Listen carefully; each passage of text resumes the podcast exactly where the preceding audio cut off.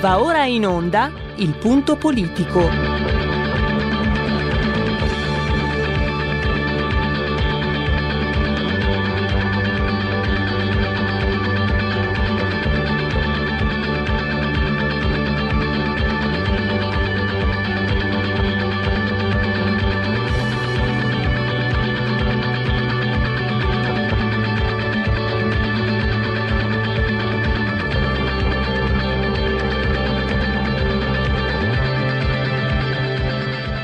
Ma se non state attenti, i media vi faranno odiare le persone oppresse e amare quelle che opprimono. Malcolm X. C'è una radio, Radio Padania, che io capita qualche volta di ascoltarla ed è veramente una paura ascoltarla, una, c'è una rabbia, una, un odio che è totale e non si può nemmeno pensare a fare spallucce, pensare che questo odio, siccome è irrazionale, occorre in qualche modo dimenticarlo. Occorre in qualche modo farlo rientrare nel dibattito politico. E poi sguatteri del padrone un cazzo. Sguatteri del padrone un beneamato cazzo. Vi invito però ad ascoltare ogni giorno per 5 minuti Radio Padania Libera. 155 o non 155, Meb, la magica, mitica Maria Elena Boschi dice 161, lo scopriremo solo seguendo le cronache da palazzo, madama. Tutta la crisi minuto per minuto, scusami, eri qui Ciotti, per dirti che sta parlando il senatore in questo momento, fatemelo inquadrare, il senatore Agostino Santillo, Movimento 5 Stelle. Vi anticipo, scusami, eri qui Ciotti, che eh, se ve ne sarà il tempo, mi, mi fregio e mi pregio, eh, posto che sia disponibile a dire la verità, intanto ve lo segnalo. È eh, l'intervento della senatrice 5 Stelle Alessandra Maiorino. Non dovete perdervelo. Non dovete perdervelo. Siamo arrivati all'iperbole.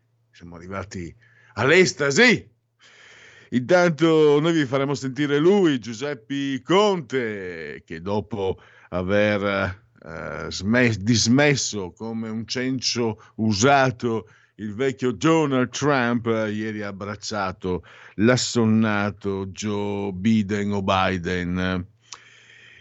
E sentiremo, grazie anche all'ausilio del nostro tecnico Giulio Cesare Carnelli, assiso sulla tolla di comando di regia tecnica, poi noi abbiamo i flash, questo è proprio eh, tutta la crisi minuto per minuto, ehm, la rivincita al Senato dopo che ieri il, uh, il governo ha ottenuto la uh, fiducia alla Camera, come tutti eh, naturalmente saprete, 321 voti ottenuti che hanno fatto cantare vittoria a Giuseppe Conte e ai suoi sodalissimi. Volevo anche farvi un riepilogo, giusto? Ecco qua, guardate qua. 607 voti, 27 astenuti, 580 votanti, la maggioranza fissata a 291, superata abbondantemente dal governo giallo-rosso Giallo-rosso, non giallo-rosa come scrivono quelli del fatto, per cortesia, cosa significa giallo-rosa? Dai, eh, 321 i no 259, quindi una certa diciamo, stabilità a Montecitorio, non altrettanto quanto dicono eh, i numeri. Sarebbero arrivati nella conta, manca ancora il voto, no? la conta, eh, nelle previsioni della conta 251, eh, quindi che è il il, um, no scusate 151 se fossero 251 sarebbe grave a 151 quindi ne mancano ancora 4 intanto arrivano trafelati i senatori a vita che come sempre come ovvio come solito eh, votano per chi li ha messi lì e chi li ha messi lì? Il Presidente della Repubblica. Chi ha messo lì il Presidente della Repubblica? Eh, lo sappiamo tutti, del 92 succede ci vuole, secondo me, ci va anche la fortuna, la buona sorte, eh, che ti è andata bene, perché comunque, non so, 2001-2006 il governo era la maggioranza, se non il governo, era saldamente di centrodestra. Se capitava lì un'elezione di un presidente, forse la storia cambiava. D'altronde, insomma, per, uh, per il gol di Montari è cambiato il corso del calcio. Allora, dicevo che avremo le vostre telefonate, eh, una, assolutamente microfoni puntati per far sentire gli interventi più salienti. Adesso con l'ausilio di Giulio Cesare eh, vi daremo una sintesi ampia indifferita di, di, di, Giuseppe Conte e poi dopo le 16 oggi non ci sono le rubriche ortodosse perché questo non è il punto politico è appunto una, un, tutto, tutta la crisi minuto per minuto quindi una pagina speciale visto che comunque il momento è particolare e con Francesco Borgonovo proprio collegandosi e collegandosi alla crisi riprendiamo il suo articolo di oggi. Lui li chiama i turisti della dittatura, si riferisce al PD e ne ha ben donde, non solo per l'ormai sempre più efficace sinergia che c'è tra noi e la verità. Voi lo sapete, potete ascoltare RPL dall'home page eh, del portale del quotidiano La Verità, quindi assoluta sinergia che eh, evidente, che senz'altro eh, è stata anche premiata insomma, dagli ascolti, come sentite dai claim del nostro direttore Giulio Keinar. Avete ragione voi, pensate ad ascoltarci, avete ragione perché siete quadruplicati e pensate nonostante me, fantastico, è una cosa pazzesca, è una cosa pazzesca. E quindi vuol dire che, vuol dire che RPL è davvero forte. Allora, lo è sempre stata, adesso forse anche un po' di più. Dicevo, che ne ha ragione Francesco, non solo perché è il vice direttore della verità, perché lo dicono i numeri. Allora, il PD è stato, è al governo da dieci anni, tranne un anno, ma il PD, se voi mettete insieme i voti ultimi, delle ultime due elezioni amministra- politiche, amministra- non amministrative, politiche voglio dire, non arriva alla maggioranza, neanche sommando i voti perché ha preso il 25,9 nel 2013, secondo partito dopo 5 Stelle, il 18,7 nel 2018, la metà quasi del voto di 5 Stelle e con la Lega a ridosso che era quasi al 18 e 17,9. Quindi questi signori sono al governo del 2011 senza aver vinto neanche un'elezione e io credo che neanche il Duce, neanche il Merda come lo chiamava Gadda, neanche il Masciluto da Predappio sarebbero riuscito a tanto. In un certo senso potremmo dire con amara ironia che eh, sono, sono, bravi. In realtà purtroppo eh, questo, diciamo, eh, questo furto di democrazia ha perpetrato un governo come quello attuale che sta facendo danni enormi. Li stava facendo prima della pandemia, la pandemia ha accentuato le mancanze di, di un governo a rotelle e a rotoli. E dicevo eh, che possono farlo perché hanno comunque una macchina, un'egemonia propagandistica che permette loro, come nulla fosse, di urlare al pericolo democratico indicando l'opposizione. Non si è mai visto No, così come non si è mai visto quelli che dovevano curare il virus con la cultura, i sardini, sono spariti.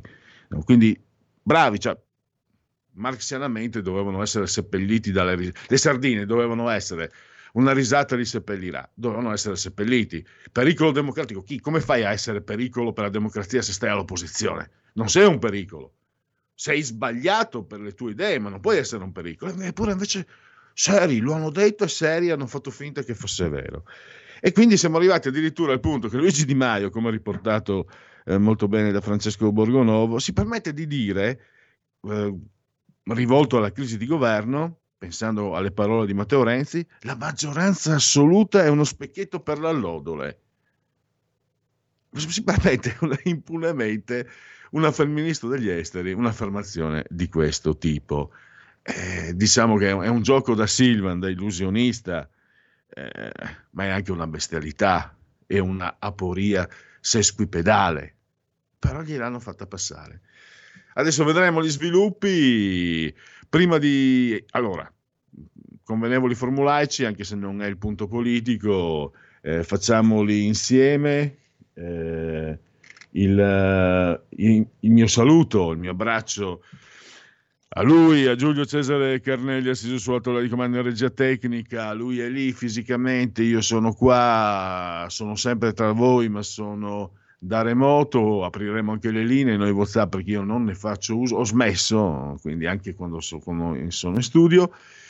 Eh, insieme, quando sono scoccate le 14.45, insieme su RPL, insieme a voi con noi, chi si abbona a RPL K oltre cent'anni, meditate gente, meditate. Entrambi siamo, siamo sospesi a 74 metri sopra il livello del mare. Le temperature ci dicono 20 gradi centigradi internamente sopra lo zero, 3,4 invece sopra, sempre sopra lo zero, eh, temperatura esterna. Pensate che questa notte qui è sceso, non qui in casa, ma così ve lo dico, eh, il tempo è una, la meteorologia è un argomento di conversazione che è stato un po' indicato come superficialità, soprattutto mi ricordo negli anni 70 quando andavano di moda i discorsi impegnati. In realtà la meteorologia è un argomento importante per l'uomo perché dipendeva il suo futuro, anche adesso, ma fin dalle epoche più remote capire se arrivava la grandine, la pioggia, il freddo, la neve, il caldo, eccetera, voleva dire una semina, il raccolto, la caccia, eh, la costruzione della capanna, eccetera, eccetera. E allora ve la comunico, poi mi taccio subito, eh, finendo comunque, terminando i convenevoli formulacci, questa notte è scesa a, 4, a meno 4,8, meno 4,8, faceva freddo. Allora, io comunque ero in casa e non preoccupatevi. Il tutto, dicevo, eh, nel trigesimo ultimo giorno di nevoso mese del calendario repubblicano per i gregoriani ne mancano 346 alla fine, alla fine. Per tutti è un martedì, martis eh, 19 di gennaio, anno domini 2021. Un abbraccio forte, forte, forte, forte, forte alla signora Carmela, alla signora Clotilde. Loro ci ascoltano, e non solo loro per fortuna, dal televisore, l'elettrodomestico più amato e gettonato, il canale è il 740 740 740, è lui, le lui, le lui, è sempre lui. Naturalmente numerosi ci ascoltate anche grazie alle applicazioni dedicate a iOS Android attraverso gli smartphone, i telefonini, l'iPhone, la Smart TV e anche Alexa accendi RPL Radio. Passaparola, ve ne saremo riconoscenti. Sempre numerosi anche cullati dall'algido suono digitale della Radio DAB e naturalmente sempre anche da internet. Allora Giulio, cosa mi racconti? Facciamo, lo facciamo sentire, non lo nascondiamo più, sto seppellendo, sto coprendo con le mie parole, sono un parolaio sì. prolisso. Sì, Pierluigi, Pierluigi diamo, siamo diamo pronti, diamo fiato al trombone. Ascoltami, ho fatto questo blob. Allora, eh, Giuseppe Conte, poi eh, Massimiliano Romeo che ha appena terminato pochi minuti fa il suo intervento per, per, conto della Lega e poi ovviamente un omaggio a te perché lo sai che ci manchi, quindi eh, la Maiorino tutta per te che ovviamente scatenerà, ah. scatenerà anche le telefonate. Avevano già chiamato due ascoltatori ma li ho rimandati verso le 3.20, 3.30 quando finirà il blob. Tenete, tenetevi pronti dopo la Maiorino. Secondo me mm, fate quello che volete, ma io credo che la Maiorino qualche pensiero agli ascoltatori di RPL e qualche, qualche desiderio di esprimere un commento eh, susciterà. Allora, vai la parola all'avvocato del popolo.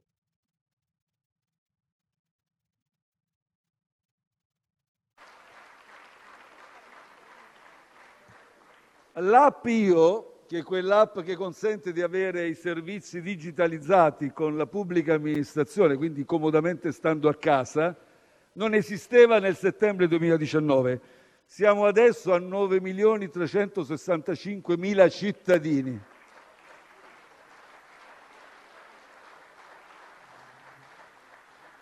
Vedete, il nostro obiettivo è ridurre queste diseguaglianze, le varie diseguaglianze, anche per tendere all'uguaglianza dei punti di partenza. Tra queste diseguaglianze, oltre a quelle di genere menzionate, territoriali, generazionali, vi è una grande diseguaglianza, un grande fattore di diseguaglianza, il digital divide, chi ha la possibilità di accedere o meno agli strumenti infotelematici. Dobbiamo lavorare in questa direzione.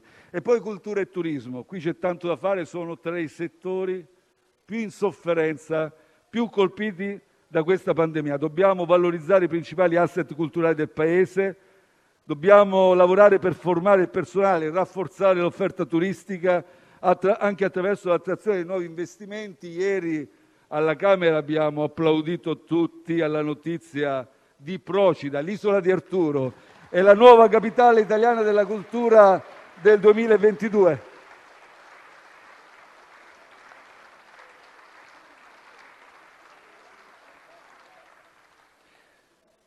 Vedete, su tutti questi temi io chiaramente ho operato una sintesi, c'è la possibilità tra le forze parlamentari di operare una convergenza di proposte riformatrici, di proposte concrete sulle quali orientare per il rilancio del Paese l'azione futura di governo. Lavoreremo nei prossimi mesi per realizzare queste riforme, questi interventi per consentire all'Italia di percorrere un sentiero di crescita con l'obiettivo di ridurre le disuguaglianze esistenti e accrescere la concorrenza, contrastando anche le rendite di posizione.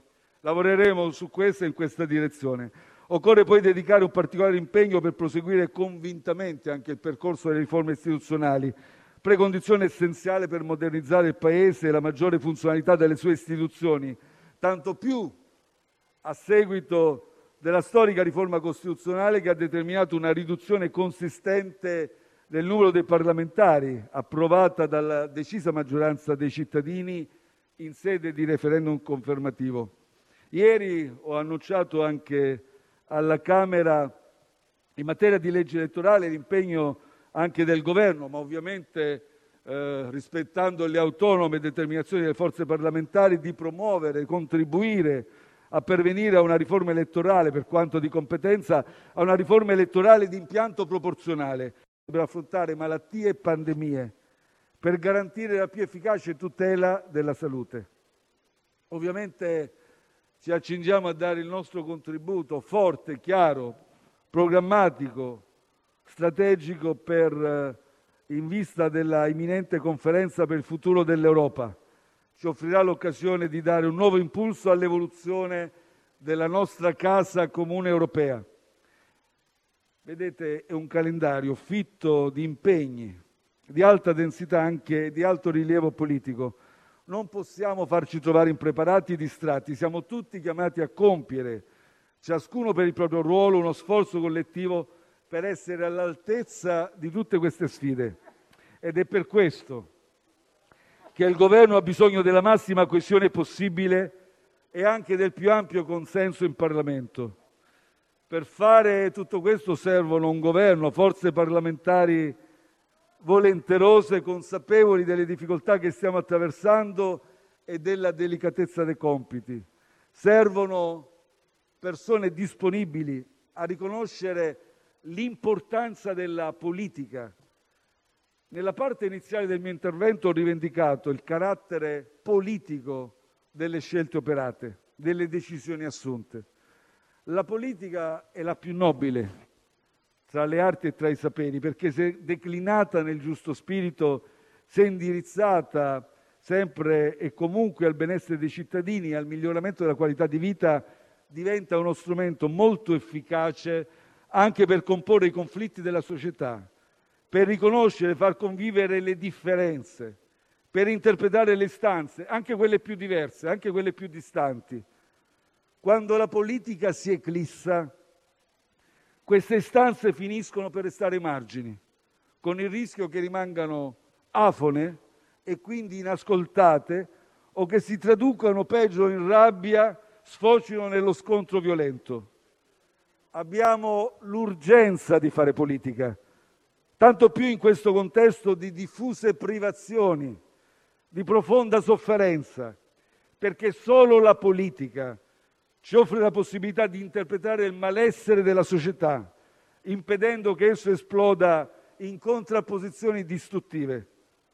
La politica può contribuire a rendere questo malessere un elemento addirittura produttivo, positivo, fattore di avanzamento della nazione.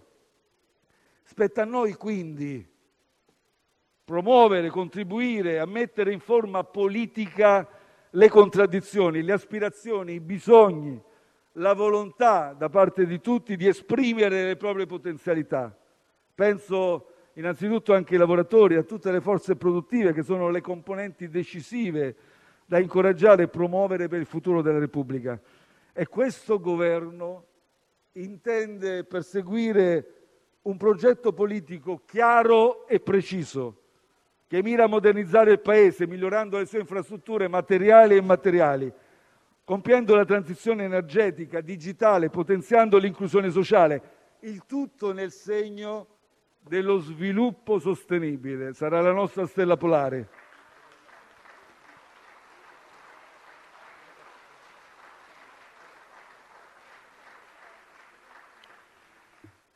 Chi ha idee, progetti, volontà di farsi costruttore insieme a noi di questa alleanza votata a perseguire lo sviluppo sostenibile, sappia che questo è il momento giusto per contribuire a questa prospettiva. Questa alleanza sarà chiamata a esprimere una imprescindibile vocazione europeista. Ne potranno far parte solo le forze politiche disponibili a operare questa chiara scelta di campo contro le derive nazionaliste, le aspirazioni sovraniste.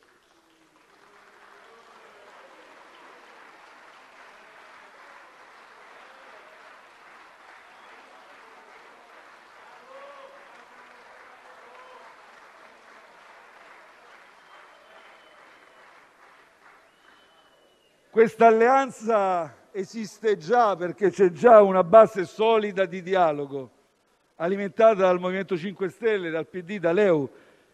È una base di dialogo che sta dimostrando la saldezza del suo ancoraggio, l'ampiezza del suo respiro proprio in occasione della temperie generata da questa crisi.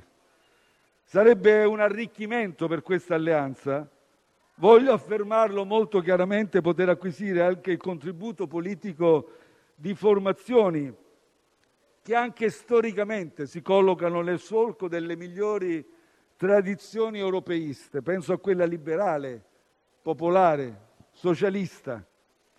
Ma chiedo un appoggio. Ma voi.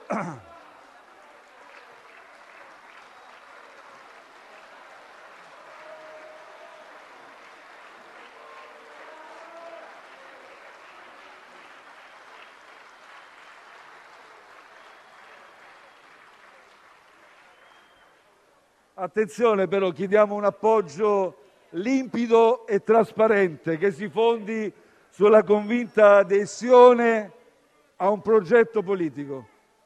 Abbiamo, certo, i numeri sono importanti, oggi ancora di più. Questo è un passaggio fondamentale nella vita istituzionale del nostro Paese, ma la qualità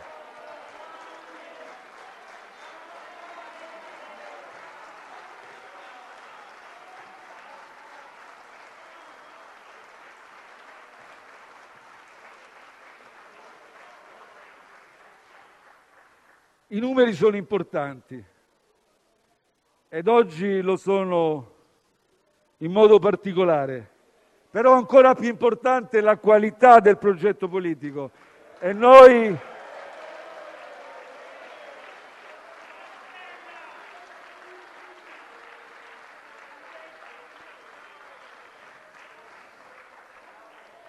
chiediamo a tutte le forze politiche e ai parlamentari che hanno a cuore il destino dell'Italia, aiutateci a ripartire con la massima celerità, aiutateci a rimarginare al più presto la ferita che la crisi ha prodotto nel patto di fiducia instaurato con i cittadini.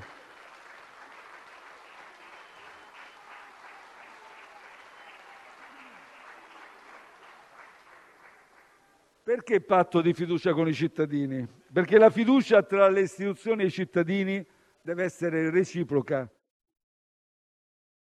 Hai sentito? Le radio italiane si mettono insieme per amore, per amore della radio. Una grande storia meritava uno straordinario futuro. Nasce l'app Radio Player Italia. 140 stazioni in una sola rete. Scegli la tua preferita e ascolta il suono perfetto del digitale. Gratis, senza registrazione, senza interruzioni compatibile con tutti i device.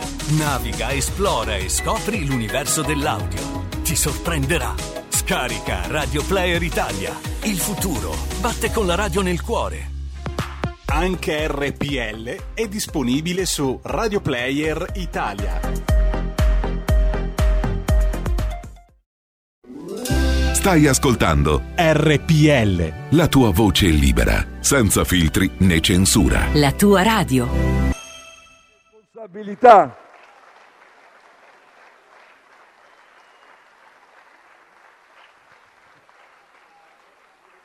Il grave gesto di responsabilità che ci ha precipitato in questa condizione di oggettiva incertezza. Alle forze di maggioranza che sostengono questo governo voglio preannunciare, peraltro, che nei prossimi giorni chiederò, vi chiederò di completare il confronto che avevamo già avviato per definire un patto di fine legislatura e concordare insieme, in un clima di piena lealtà, di piena fiducia, le condizioni, le forme più utili per rafforzare anche la squadra di governo. Per parte mia, ieri ho già preannunciato che, viste le nuove sfide che mi attendono, gli impegni anche internazionali, quest'anni- quest'anno sono fittissimi, fittissimi e pressanti, non intendo mantenere la delega se non per lo stretto necessario dell'agricoltura e mi avvarrò anche della facoltà che la legge mi accorda di designare un'autorità delegata di mia fiducia, come prescrive la legge, che possa seguire l'operato quotidiano delle donne e degli uomini del comparto di intelligence. Su questo rivolgo a tutti l'invito, l'ho rivolto già ieri ai parlamentari della Camera. Evitiamo polemiche strumentali sulle donne e sugli uomini che coinvolgono, anche solo indirettamente, le donne e degli uomini del comparto di intelligence. Voi siete tutti parlamentari. Se avete dei dubbi, delle perplessità legittime in democrazia, anzi vi invito a assumere iniziativa, però avete due possibilità. Una, se il percorso normativo attuale, la regolamentazione attuale non vi soddisfa, c'è il percorso normativo, di un iter normativo per eventuali modifiche. La seconda, se avete delle perplessità su profili gestionali, c'è una sede, il Copasi. Rivolgetevi ai vostri colleghi del Copasi, hanno l'obbligo di vigilare e controllare.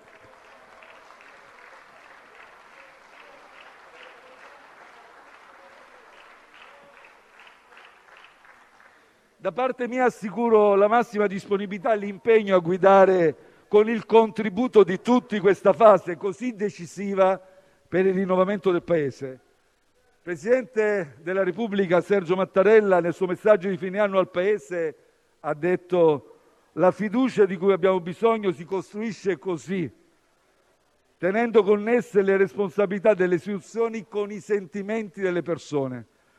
Se il Parlamento vorrà accordare la fiducia al Governo, garantisco a voi tutti, a tutti i cittadini, che non solo continueremo a impiegare tutte le nostre energie fisiche e intellettive per assolvere al nostro compito, ma ci aggiungeremo anche, come sempre, il nostro cuore, perché la politica senza i greci la chiamavano siumpateia, quel sentimento di reale condivisione rimane una disciplina senza anima. Dobbiamo costruire un nuovo vincolo politico, rivolto alle forze parlamentari che hanno sostenuto con lealtà il governo, aperto a tutti coloro che hanno a cuore il destino dell'Italia. Io sono disposto a fare la mia parte. Viva l'Italia! Grazie.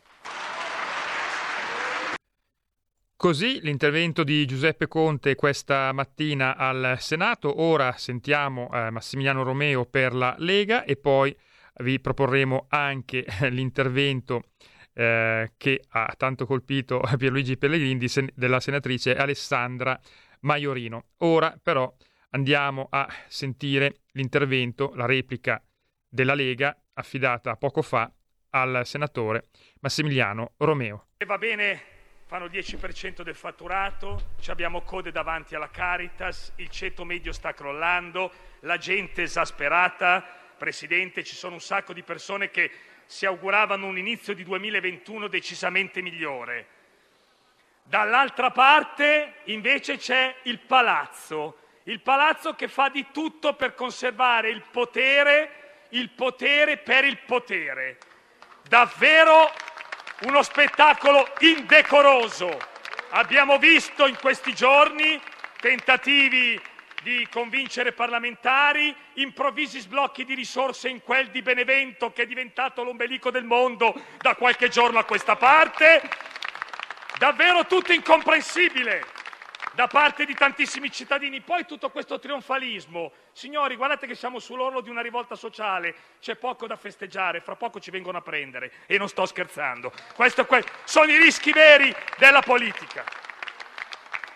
Tenete a mente quello che sto dicendo adesso, ma veniamo al suo discorso, signor Presidente del Consiglio. Son, devo dire che sono abbastanza simili i suoi discorsi.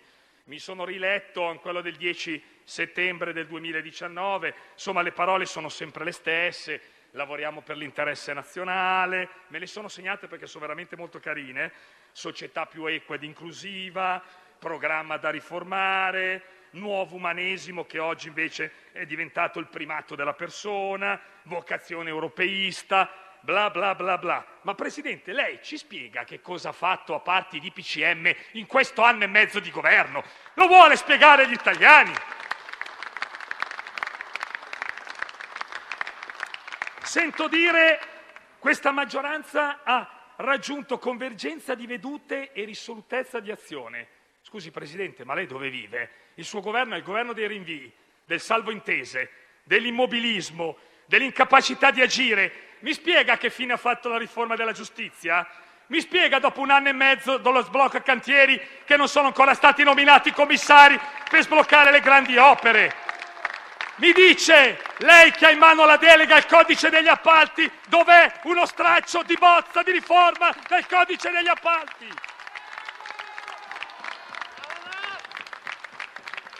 ci dice, ci dice dov'è la riforma della pubblica amministrazione, la riforma fiscale. Ah, ma lei nel suo discorso ci ha detto che c'è stata la pandemia e quindi abbiamo dovuto avere altre priorità. Presidente, e lo dico a tutti i colleghi, guardate che le riforme sono fondamentali per uscire dalla pandemia. Quando voi parlate del recovery fund, 20 miliardi di qui, 30 di là, 40 di su, 50 di giù. Va bene, ma sappiate che se non fate le riforme, glielo chiedete al senatore Monti che se ne intende di, di questioni europee, se non fate la riforma della giustizia, la riforma della pubblica amministrazione, la riforma del lavoro, l'Europa i soldi non ve li dà e non ce li dà. Questo è il problema vero. Non ce li danno i soldi dall'Unione Europea.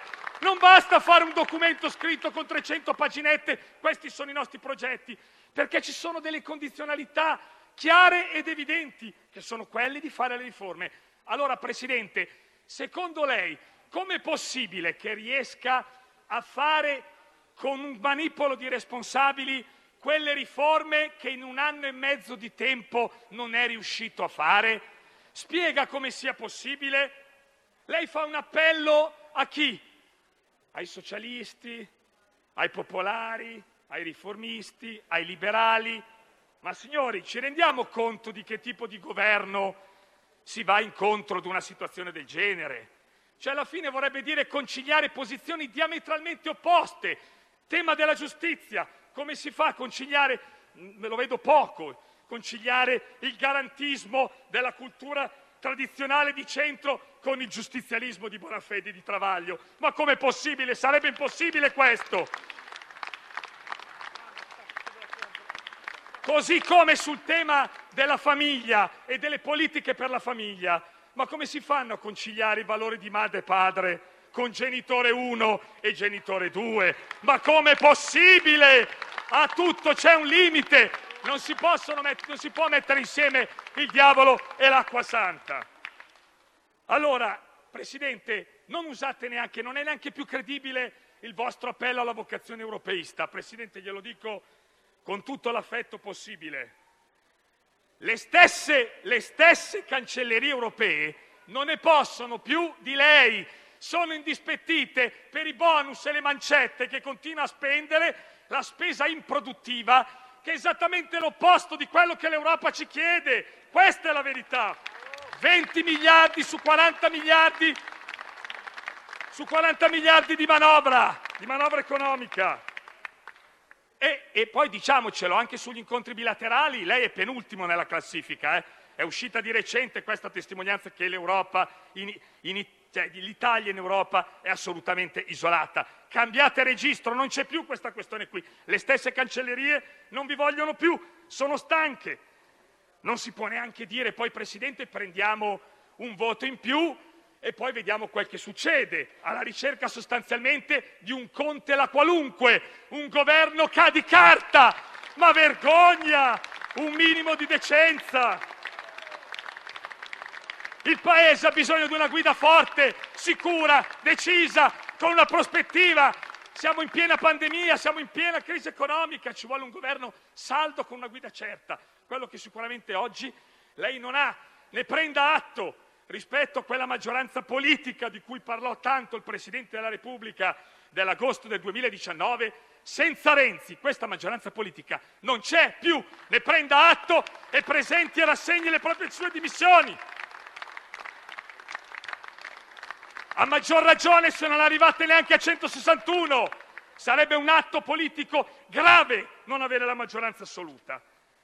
Avete paura del voto, perché qualcuno dice certo c'è paura del voto quindi dai lo sapete benissimo che non si andrà a votare. Voi pensate magari potremmo dire noi, lo sapete bene che non si andrà a votare. Figuriamoci se non c'è un piano B, un piano C, un piano D, un piano E. Figuriamoci se mandano a votare oggi che il centrodestra è maggioranza del paese. Non ci credo, non ci credo.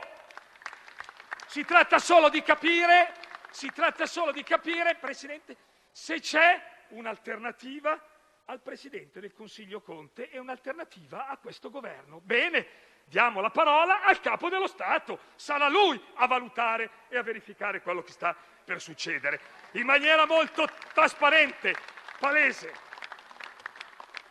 Mi avvio alla chiusura dicendo poi, è possibile che, Presidente, che l'Italia sia ostaggio di lei? Cioè, gli italiani dei suoi DPCM, la maggioranza giallorossa eh, sembra che questo Conte sia davvero intoccabile. E io sinceramente non me lo spiego, perché il PD si butta tra le sue braccia, quando sa benissimo che col sistema proporzionale farà il suo partito e gli porterà via anche un po' di voti. Veramente difficile da capire questa, eh? almeno gli interessi del proprio partito, non dico quelli del paese, però insomma bisognerebbe ogni tanto tenerli in considerazione. I 5 Stelle sono stati snaturati da Conte. Signori, parliamoci chiaro, col Presidente del Consiglio oggi l'uno vale uno è diventato l'uno vale l'altro. Mi sembra abbastanza chiaro. Cioè, questo è il tema vero che dobbiamo affrontare. Addirittura abbiamo sacrificato pu- avete sacrificato pure in nome di Conte due giovani, brillanti leader come Di Maio e Di Battista. In nome di che cosa? Di che cosa? In nome di snaturare completamente un partito politico dopo che il Presidente del Consiglio è il primo che ha lanciato un'OPA proprio sul Movimento 5 Stelle. Lo dico, ma un po' di dignità, un po' di volontà di difendere quello che è sempre stato. Allora come mai? Come mai questo Conte non si può toccare? Come mai? Chi sarà mai questo Presidente del Consiglio così intoccabile? Che addirittura sembra si muovino pure tutti i poteri forti, monsignori, cardinali, non voglio dire altro, per cercare in qualche modo di farle ottenere la fiducia. Come mai? Come mai c'è un Presidente del Consiglio che riesce così a mettere a concentrare tutto il potere nelle mani di poche persone, azzerando le garanzie costituzionali e di fatto anche i diritti di libertà. Ma come sembra possibile tutto questo? Ma è possibile davvero? No! A nostro giudizio ci ricorda, vero Presidente, quando diceva che abbiamo bisogno, se lo ricorda questo intervento, no? Lei disse non abbiamo bisogno di uomini con i pieni poteri, ma con senso delle istituzioni. Proprio lei parla. Ma si dimetta solo per questo! Solo per questo si dimetta! È un po' come adesso che fa l'appello, dice che ha fiducia nei parlamentari, dopo che è un anno e mezzo che del Parlamento se ne strafrega, ma è davvero clamoroso. Quanta ipocrisia, Presidente, quanta ipocrisia. Siamo sicuri allora, e mi avvio davvero a chiudere, che il problema fosse prima Matteo Salvini e oggi Matteo Renzi. Non è che gli è venuto il dubbio, Presidente, che il problema sia proprio lei per l'Italia di questo Paese. Così, almeno il dubbio. E chiudo davvero prendendo spunto proprio dalle sue parole, quando lei parla di spirito giusto della politica, la politica declinata nello spirito giusto. Ecco, Presidente, sinceramente Io quando penso alla politica declinata nello spirito giusto penso agli ideali che l'hanno resa alta nel corso della storia, non a un Presidente del Consiglio che oggi dice di avere degli ideali e dei principi, ma all'occorrenza domani neanche altri. Io questo lo giudico sinceramente molto pericoloso per la democrazia e per tutto il nostro Paese. Lo dico senza nessun tipo di problema, così come mi auguro che il Parlamento non perda questa finestra importante di crisi politica e alla fine abbia davvero un po' la volontà di riscatto, perché usando uno slogan tanto caro alla sinistra, un altro governo è possibile, un altro Presidente del Consiglio è possibile. Grazie. Così Massimiliano Romeo, prima abbiamo sentito Giuseppe Conte e prima di andare ad ascoltare anche la Alessandra Maiorino dei 5 Stelle per la par condicio andiamo a sentire proprio in, questo, in questi istanti sta parlando Erika Stefani, senatrice della Lega e sentiamo cosa dice lei e poi la senatrice Maiorino dei 5 Stelle intitolati quasi in modo consolatorio, ma agli occhi degli italiani assolutamente derisorio, ristori.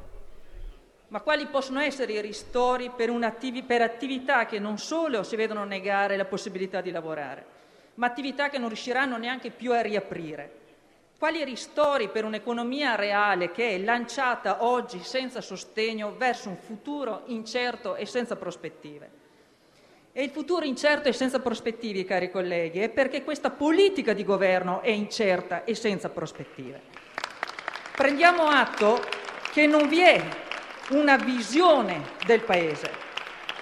Le aziende e i cittadini non chiedono solo di essere supportati con meccanismi anche di sussistenza, ma chiedono di poter vedere oltre, di progettare, di prevedere, di costruire e anche di credere.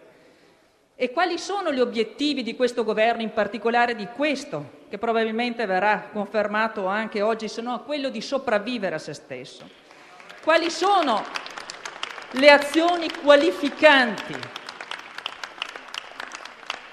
Dobbiamo forse rassegnarci che forse l'unica vera azione condivisa appieno al governo è stata quella di mettere a processo Salvini. Quella è stata l'unica ragione che vi ha tenuti in piedi. E le tanto auspicate riforme sono diventate solo dei foglietti propagandistici senza contenuto. Le riforme vere, quelle istituzionali e costituzionali, sono state magari solo annunciate. Ma vedendo il metodo di lavoro, anche quello di questi giorni, la debolezza della politica, e dobbiamo prendere atto che vi è una debolezza della politica, forse è meglio che nemmeno le fate. Alla fine, cos'è che è accaduto? Forse si è reso solo effettivo il taglio di parlamentari che purtroppo forse oggi diventa anche una forte motivazione di molti colleghi per restare qui. Ma la debolezza e l'inadeguatezza della politica comporteranno effetti anche devastanti, perché nelle condizioni in cui si trova dovrà affrontare temi delicati, importanti e impattanti, come il tema del Recovery Fund. Ragioniamoci, sono fondi che sembrano imponenti, ma per raggiungere questi obiettivi occorre pianificazione, equilibrio ed efficienza. E questi fondi non sono una risorsa del governo, ricordate, non sono fondi per campagne elettorali, sono anche un peso e un onere che il nostro Paese dovrà affrontare in futuro. La politica non è un discorso da bar sport, occorre capacità, lungimiranza e visione e non si governa, colleghi, improvvisando. Quest'anno di enorme difficoltà ha messo in luce in realtà una grande verità. Chi è grande si è rivelato grande e chi è piccolo si è rivelato piccolo. E oggi è di evidenza agli occhi dei nostri concittadini che non vi sono le condizioni per affrontare ancora la crisi sanitaria, la crisi economica e questa crisi sociale. I cittadini vogliono in politica oggi capacità, progetti e strategie. E lo spettacolo che si è avuto in questi giorni sul palco di Palazzo Chigi non è forse degno degli italiani, perché la crisi di governo c'è ed esiste. Non pensate di farla passare sotto traccia, esiste. Le esiste perché non esiste una maggioranza, una maggioranza politica, la vera maggioranza. Se è pur vero che i voti sono individuali, un'azione di governo si deve basare su progetti e i progetti non possono essere fatti compatti con i singoli. E i metodi usati oggi hanno visto mettere in campo quelle che erano le più vituperate e derise pratiche che qualche tempo i colleghi, quelli più rivoluzionari, avevano indicato come il grande male della politica.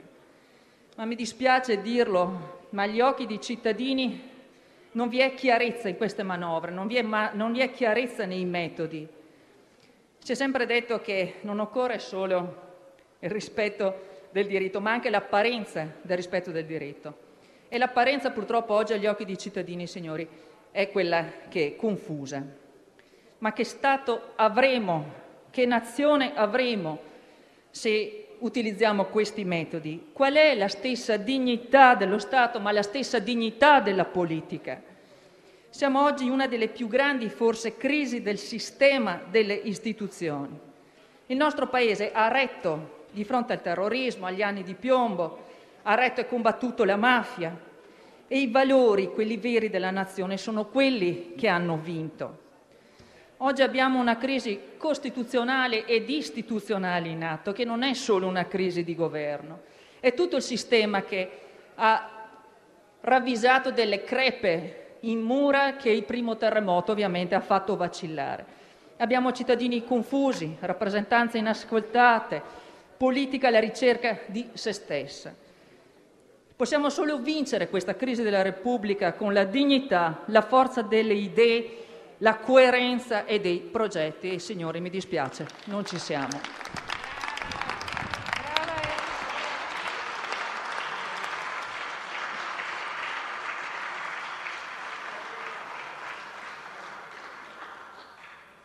Ha chiesto di parlare il senatore Perilli, ne ha facoltà per sette minuti.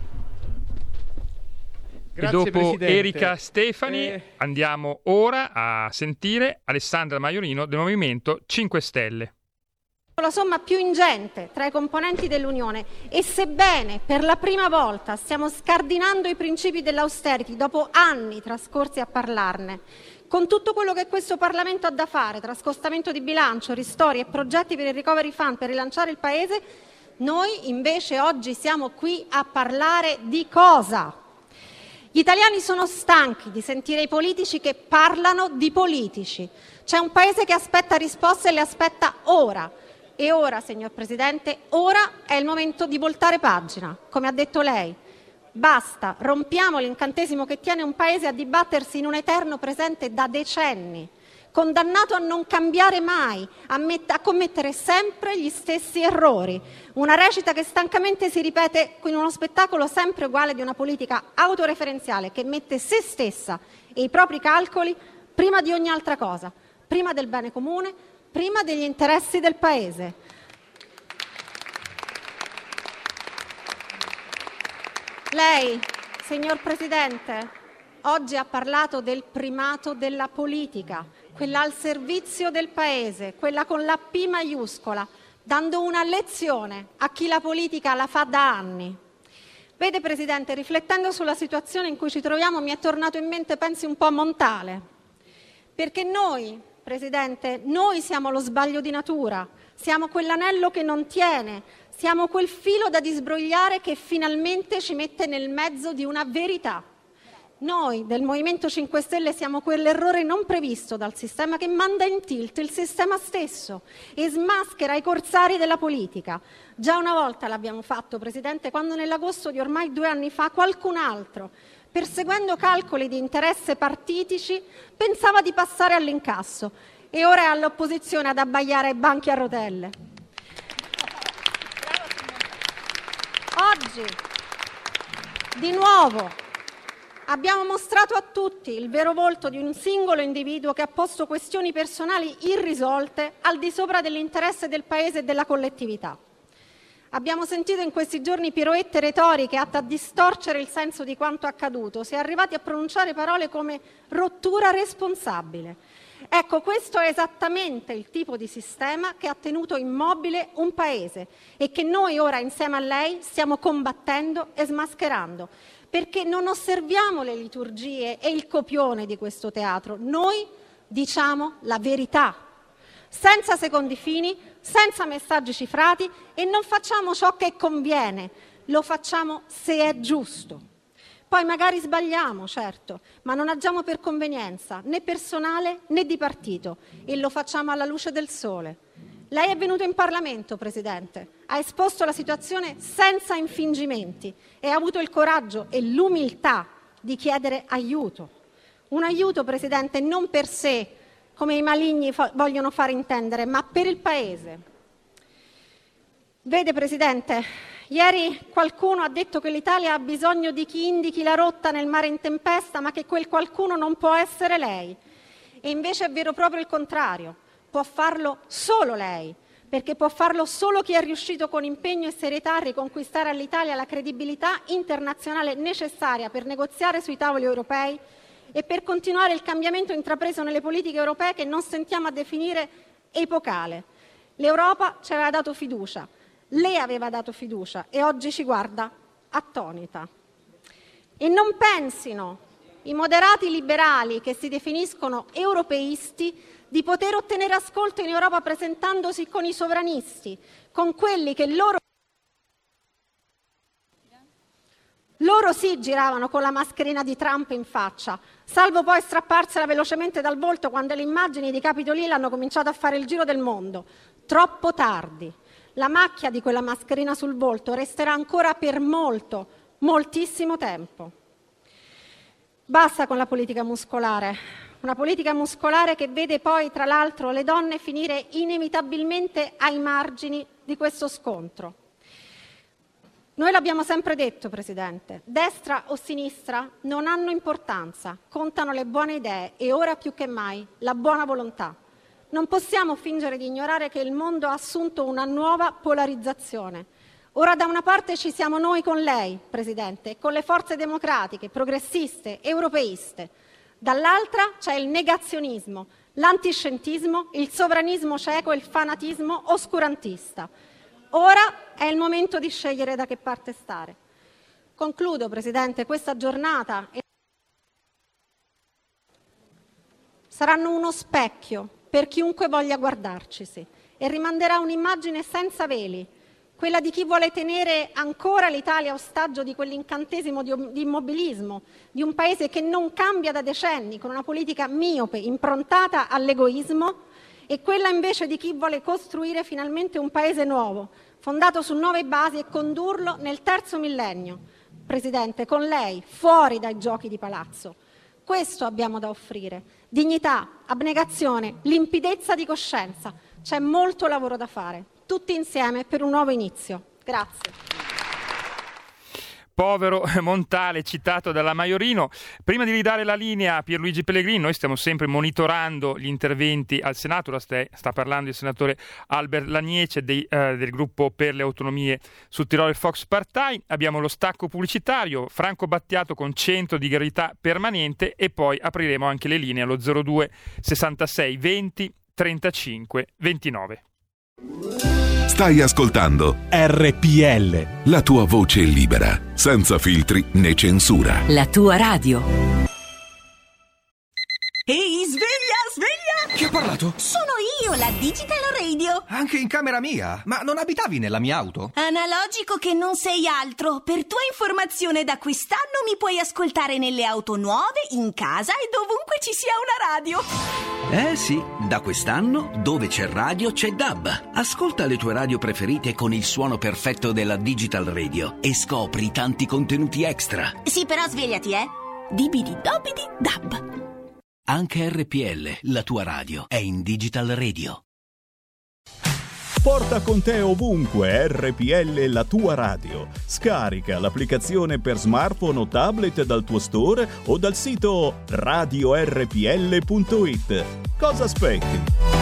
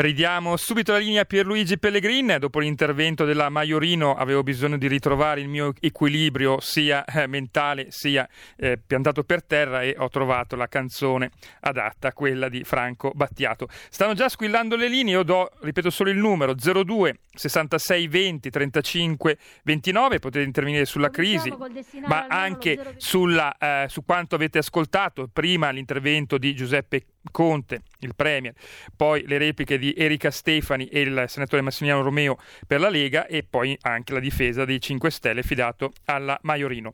Di nuovo la linea per Luigi Pellegrini, stanno già eh, accendendosi le lucette dei telefoni per Luigi. Va bene, allora, applausi d'obbligo, due parole, poi subito apertura alle telefonate. A Maiori, Alessandra Maiori. Innanzitutto il senso eh, si è capito, Franzo Spagna perché se magna, ma soprattutto giù le mani da Eugenio Montale. A Maiori, giù le mani. Parafrasando proprio il grande genovese, direi che non bastano 100 Maiorino a fare un politico decente. Allora, come vuole, come comanda il nostro grande Giulio Cesare Carnelli, linee aperte e tu fammi pure cenno Giulio se, se ci sono già pers- se c'è già qualcuno che, che è in procinto è tanto Sì, Pierluigi, abbiamo due chiamate per te, poi io sto monitorando ancora il Senato, ovviamente se dovessero parlare Renzi o Salvini te lo segnalo. benissimo assolutamente. La parola che ce l'ha? Pronto? Pronto? sì buongiorno. Ciao Eh, ciao per lui. Niente, volevo dire una cosa sul, sul vaccino, che praticamente eh, secondo me il problema è che non dicono che eh, in America con il vaccino Pfizer o magari anche gli altri sono successe queste paresi di persone e quindi magari non lo vogliono dire, i ritardi probabilmente sono per quello. E poi che abbiamo sempre il nostro plasma di Pamia e Mantova che anche il dottor Di Bella ha detto che va bene come vaccino che come cura, quindi meglio di così, grazie. Eh, Sempre cautela, mi raccomando, quando si parla di salute. E comunque osservazioni che, che ci stanno tutte, e poi si può essere più o meno d'accordo. Eh, un'altra telefonata, pronto? Ciao Pellegrin, sono Marco da Mantova. Ciao. Mi unisco un attimo alla telefonata di Fabio di Pavia perché parlava dei vaccini. Allora, notizia che tu puoi verificare su scenari economici di oggi. In California sono state sospese le vaccinazioni della, della gente perché ci sono stati diversi casi di problemi causati appunto dal vaccino. Quindi vuol dire che questi vaccini non sono testati come dovrebbero essere. Allora, i 5 Stelle rappresentano quello che poi è lo scollamento totale, generale, completo tra Parlamento e Italia reale. Quindi i parlamentari stanno semplicemente cercando di tutelare se stessi e non più il Paese. Per quanto concerne un, un fenomeno, e poi chiudo, sempre da scenari economici, notizia di qualche giorno fa, e teniamo presente che gli Stati Uniti poi alla fine rappresentano quello che potrebbe avvenire qua poi tra qualche anno. I più grandi riccastri, tipo Bill Gates, tipo il patron di Amazon Jeff Bezos, stanno comprando grandissimi possed- possedimenti di terreno in tutti gli Stati Uniti. Bill Gates sarebbe in testa per quanto concerne l'acquisto di terreni agricoli in tre stati, tra questi Nebraska, mi sembra l'Arkansas e un altro che non ricordo. Puoi comunque verificare la notizia su scenari economici. Questo era un fenomeno che lo, stava, lo diceva ancora Umberto Bossi negli anni 90. Io prevedo un mondo che tornerà al feudalesimo. Questi riccassi stanno comprando grandi appezzamenti di terreno perché in previsione di una deindustrializzazione dei vari paesi ci saranno ingenti masse di persone che saranno forse disposte a lavorare come servi della gleba per un piatto di lenticchie. Speriamo che non sia così, però il futuro lo vedo male. Ciao, grazie Pellegrini. Altre due chiamate. Grazie. Benissimo, eh, mi ricordo Colin McCrouch, Crouch mi sembra, post democrazia, prevedeva, aveva visto, aveva individuato un meccanismo di ritorno eh, verso altri evi storici. Pronto? Pronto? Pronto, sono io? Prego, è in diretta, può parlare. Ah sì, eh, ciao Pierluigi, sono Giuseppe. Ciao. So, volevo dire, ehm, ti ho inviato un, un, un, eh, un Whatsapp. Eh, non li guardo, né, Ah, a, parte che sono da remoto, quindi, ma non li guardavo neanche Eh. in diretta, a essere sincero. perché Se vuoi usa la, l'email medico. pierluigi.pellegrin.radiopadania.net No, perché c'è un medico, un medico tra i parecchi ormai che si sono schierati da quella parte che, che cura con le, le- le- con le terapie diciamo, alternative a quelle, quelle che, quelle che, che, eh, cioè, vogliono- vorrebbero mettere in, in- in campo quelli di Roma, no? E che guariscono benissimo le persone, non le fare morire neanche una. Quelli lì hanno sulla, sulla coscienza centinaia, se non migliaia, decine di migliaia di morti, altro che additare le cose contro la Lombardia, che la Lombardia ha fatto un disastro, ha fatto morire decine di migliaia, no, loro li hanno fatti morire. Va bene.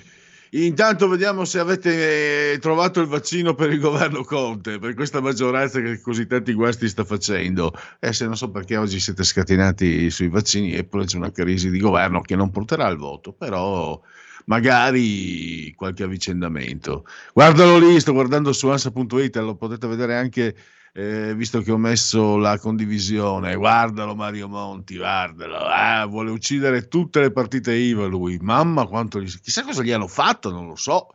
Non so, un idraulico che gli ha presentato un conto un po' più alto, ma ce l'ha proprio a morte, eh? Eh, no, mamma mia. Non so se c'è un'altra telefonata, pronto? Pronto? Pronto? Sì, ciao. ciao. Ciao, ciao, sono Mario.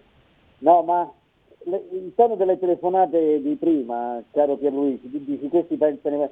la- questo ti dà proprio lo spessore, il termometro di una nazione che ormai è anestetizzata col terrore del Covid e non parla manco della crisi di governo.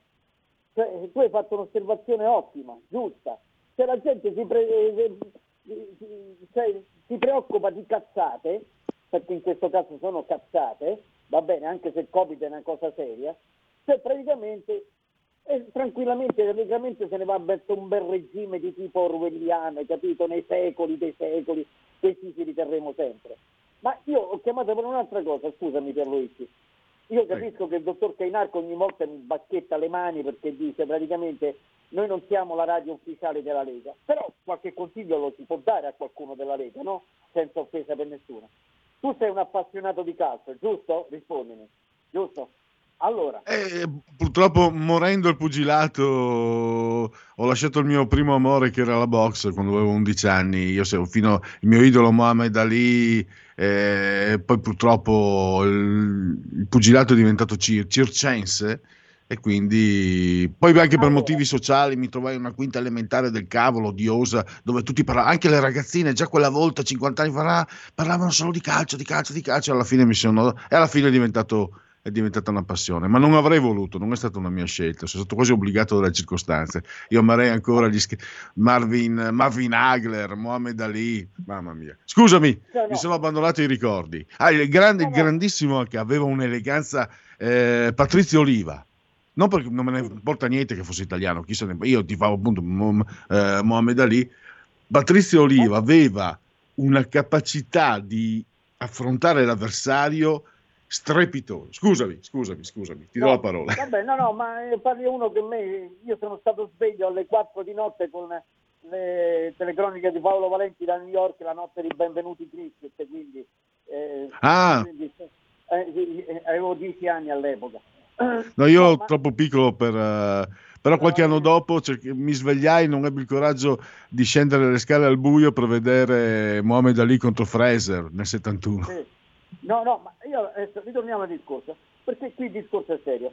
Allora, io sono allenatore di calcio, faccio, gioco con un 4-3-3, però vedo che con la mia tattica di gioco, troppo spregiudicata, becco 3-4 gol a partita. Allora, siccome io non mi innamoro delle mie convinzioni, se so- sono una persona molto concreta, con i piedi per terra, se vedo che le mie convinzioni e vanno a cozzare contro la realtà, cambio tattico di gioco e faccio un 4-4-2 più prudente, giusto?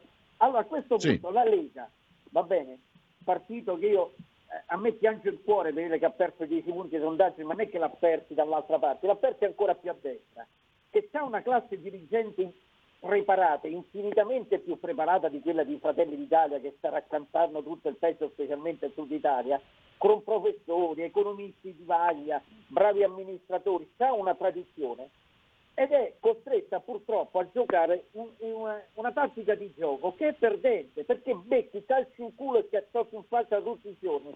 Allora a questo punto non è meglio, visto che questa tattica non rende, dell'appeasement, dell'Otto Giorgetti, personalità, per carità intelligente e brava, dell'appeasement, dei buoni rapporti con l'Europa, cioè, non sta rendendo. Perché a questo punto non fare un- una revisione tutto il centrodestra?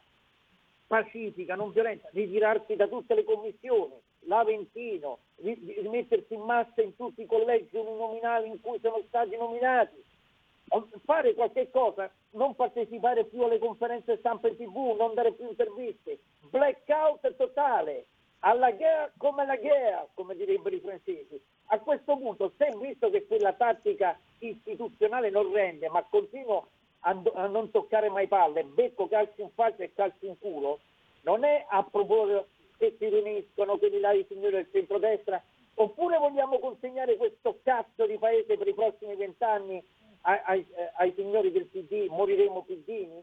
Cioè, una domanda qua della Lega, se la fanno oppure no? Mario, ti ringrazio, ti devo lasciare perché mi segnalano altre telefonate, quindi non facciamo aspettare. Purtroppo mi sono dilungato io troppo nelle mie, nelle mie memorie sportive. La Noble Art. Pronto? Sì, buongiorno signor Pellegrini, altro argomento comunque riguarda sempre il Covid.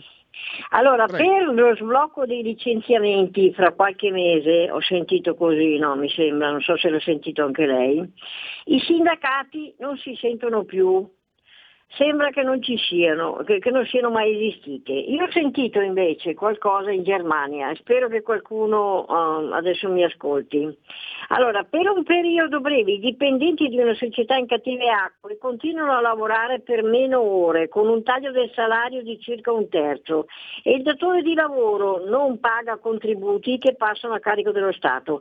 Nell'emergenza, signor Pellegrini, per il Covid, la paga per certi settori all'80% e si prolunga il periodo dell'orario ridotto. Ecco, ripeto, spero che quello che ho detto serva per qualche ditta.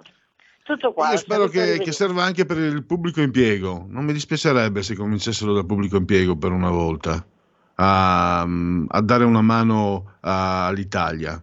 Cominciassero, come direbbe da- quello di, di, di, di Bisaccia, Montenero di Bisaccia, cominciassero loro, non mi dispiacerebbe. Pronto? È caduta la telefonata che avevamo in linea, io ripeto il numero per andare in diretta 02 66 20 35 29.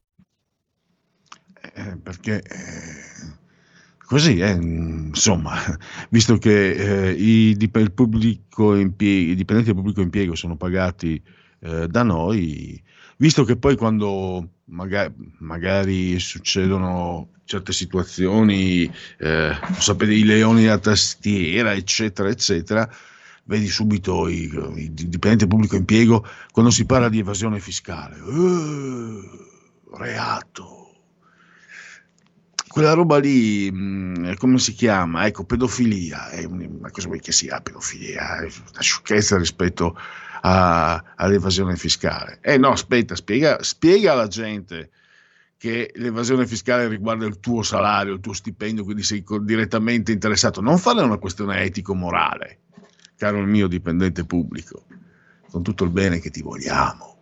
Allora, tu interrompimi pure, Giulio, se ci sono altri interventi.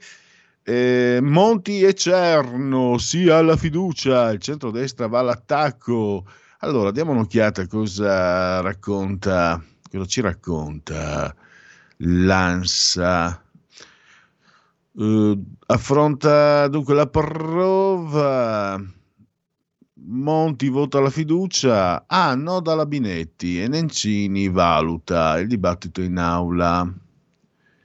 Eh, qui vabbè, quello che abbiamo fatto sentire anche grazie a,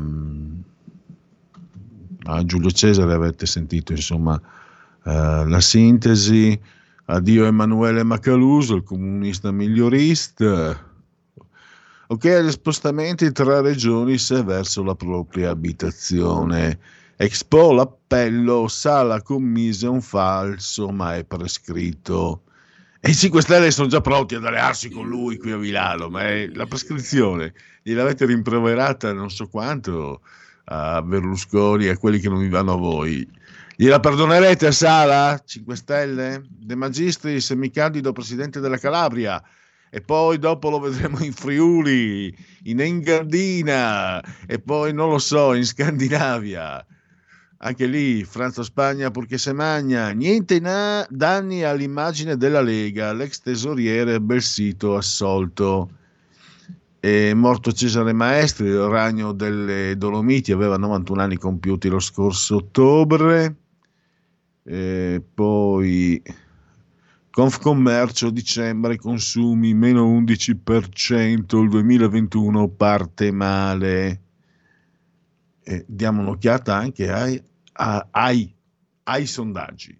Allora, abbiamo un SVG Lega 22,3, Partito Democratico 20,1, Fratelli d'Italia 16,5, i 5 Stelle 15,8, Forza Italia 6,4, Azione Calenda vola col 4,3, Italia Viva 2,7 e direi che ci possiamo fermare. Eh, vediamo un po'. Questo è un sondaggio EMG.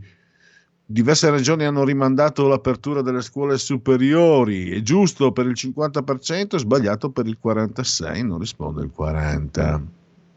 La didattica a distanza eh, penalizza gli studenti molto 43%, abbastanza 37%, poco 13%, per nulla 5% non risponde il 2%. Allora, una bella eh, infornata di sondaggi tutta per voi, qui ancora è MG. Dunque, qui la Lega è invece al 24, il PD è al 19,8, Fratelli d'Italia 16,2, 5 Stelle 13,9, Forza Italia 7,4, Italia Viva di Renzi qui invece al 4,2 e Azione Calenda al 3,6. I leaders. Allora, la fiducia nei leaders. Meloni 40, Conte 37, Salvini 34, Zaia 33, Bonaccini 32, Speranza 29, Berlusconi 28, Zingaretti 26, Totti 23, Calenda 22, Di Maio 20, Renzi 15 in piena zona retrocessione, mentre ultimo, ultimo tra gli ultimi, l'autoreggente dei 5 Stelle, Don Vito Crimi. Quanta fiducia ha nel governo? Molta 4%, basta, allora, positivi 34, negativi 55. Preferisco non rispondere 11. Una crisi eh, di governo sbagliata per il 60, giusta per il 31. Secondo lei ci vorrebbe un nuovo governo guidato Conte 18, larghe intese 16, nuovo governo con un alto premier 13, non risponde il 14. È giusto proseguire con le misure restrittive sì per il 67, no per il 29. Eh, cos'è meglio? Un lockdown nazionale per il 49, l'Italia a colori divisa per regioni 37. Preferisco non rispondere 14. E ancora, questo è un sondaggio Ipsos. Uh, ha capito le ragioni della crisi politica? Sì, 49%, no il 46%. Renzi sta perseguendo soprattutto gli interessi del paese 13% e gli scappava pure da ridere, gli interessi personali 73%, sgamato insomma, dai. Tra Matteo Renzi e Conte, chi preferisce? Renzi 10, Conte 55, nessuno 35. Tra Conte e Salvini, 51 Conte, 27 Salvini, nessuno dei due 22%. E poi tra Salvini e Meloni, 23 Salvini, 30 Meloni, 47% nessuno dei due. La battaglia contro il coronavirus non si è ancora vinta, soprattutto per colpa del governo 19%, perché servono tempi lunghi 23%, per colpa dei governi delle regioni 7%, per colpa dei cittadini non attenti 43%, altre motivazioni 3, non sa 5%. E poi eh, Demopolis, eh, si parla sempre di crisi, allora ha compreso le ragioni della crisi, sì 30, no 70, quindi qui cambiano. Eh, come valuta la scelta di Matteo Renzi? È opportuna 25, inopportuna 68 la fiducia nei leaders politici 45 Conte, 38 Zaia, 37 Meloni, 35 Speranza, 34 Salvini. Queste sono le valutazioni superiori al 30. E poi ancora, questo è un sondaggio noto, cioè di noto sondaggi. Dunque, ehm, allora, non condivide l'operato di Renzi il 71% e il 19% invece lo condivide. E poi eh, la gestione della pandemia con molta autorità. Eh, come sta gestendo la pandemia il governo? Dunque, con molta autorità per il 56%, dialogando con ministri e Parlamento il 32%. E poi mi sento più vicino a Conte 57, mi sento più vicino a Renzi 15. abbiamo altre eh, pagine che sono un po' diciamo difficili eh, da leggere. Dunque, le intenzioni di voto 19,5 il PD, 5 Stelle 14, Lega 24, Fratelli d'Italia 17, Forza Italia 7,5. Vediamo se troviamo, se troviamo eh, Italia Viva 3,5. E andiamo ancora.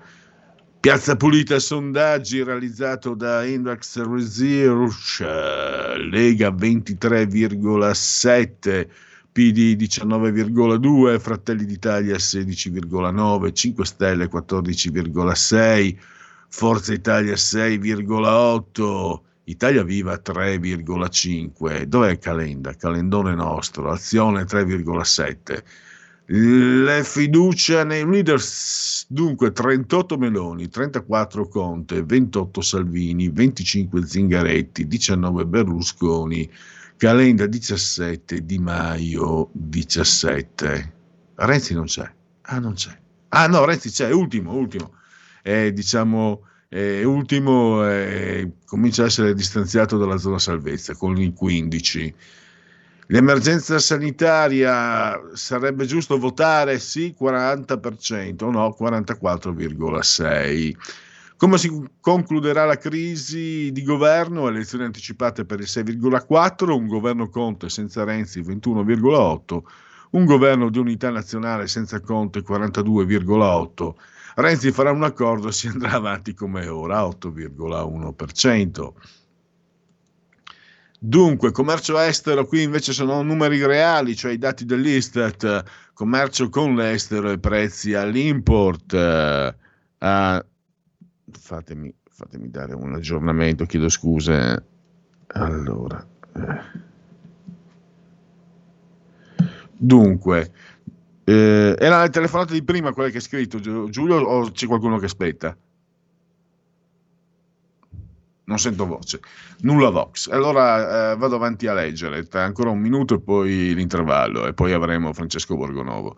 A novembre 2020 si stima una crescita congiunturale per entrambi i flussi commerciali con l'estero, più intensa per le esportazioni, più 4%, che per le importazioni, più 3,3%. L'aumento su base mensile dell'export è dovuto all'incremento delle vendite sia verso l'area europea 4,8% eh, sia verso i, mercati extraeuropei, 3,2. Nel trimestre settembre e novembre 2020 rispetto al precedente l'export aumenta del 7,6% a contribuire per 6 punti percentuali il forte incremento delle vendite di beni strumentali e beni intermedi verso entrambi i principali mercati di sbocco, Unione Europea ed extra Unione Europea. Nello stesso periodo l'import è cresciuto del 6,3%. A novembre 2020 l'export torna a registrare una crescita su base annua più 1,1 da meno 8,4 che era a ottobre, dovuta in particolare all'incremento delle vendite verso i mercati europei, mentre quello verso l'area europea è contenuto, no, è mercati extraeuropei, più 2%, più contenuto verso l'Europa, più 0,3, il segno positivo. Eh, flessione dell'import eh, meno 3,2 era meno 8,2 per ottobre, sintesi del calo degli acquisti di entrambi i mercati, più ampio dall'area extraeuropea più 5, meno 5,9 che da quella europea meno 1,3. E andiamo eh, sull'Istat prezzi. Nel mese di dicembre 2020 si stima che l'indice nazionale dei prezzi al consumo per l'intera collettività all'ordo dei tabacchi aumenti dello 0,2 su scala mensile e diminuisca dello 0,2 su base annua come nel mese precedente. La stima preliminare era meno 0,1. In media nel 2020 i prezzi al consumo registrano una diminuzione pari a meno 0,2 da più 0,6 del 2019. E abbiamo... Basta mi sembra, sì questo era l'ultimo Istat. Non so, prima non ho sentito nessuno al di là del microfono, non so, non so se è tornato, redivivo, Giulio Cesare Carnelli. Certo, Pierluigi, abbiamo lo stacco pubblicitario, una canzone e poi Borgonovo. Perfetto, aggiudicato. Da oggi la tua radio È ascoltabile anche con la televisione in digitale. Sul telecomando della televisione digitale o del tuo ricevitore digitale puoi scegliere se vedere la TV o ascoltare la radio. Risintonizza i canali radio e troverai anche RPL, canale 740. la tua radio. Stai ascoltando RPL. la tua voce libera, senza filtri né censura. La tua radio.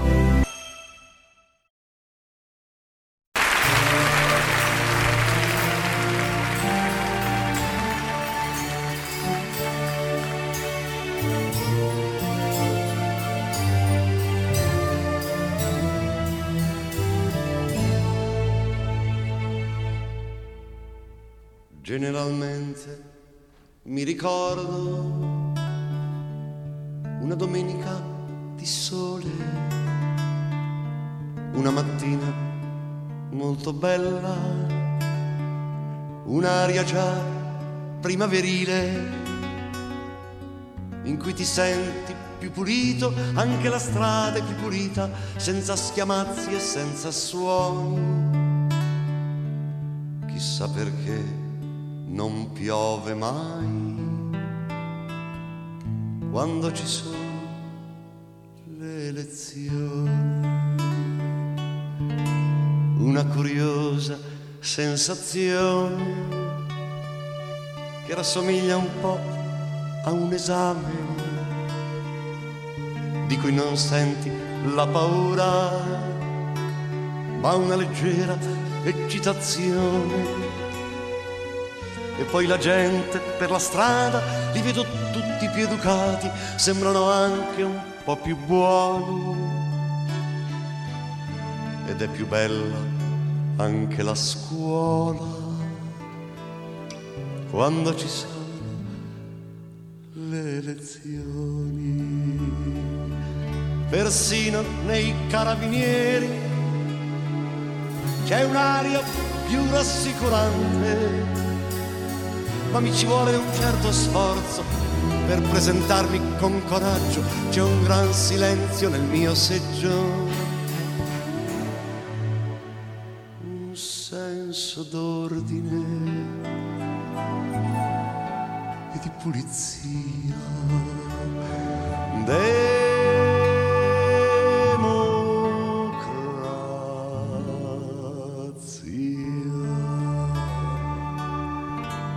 danno in mano un paio di schede, oh grazie, e una bellissima matita,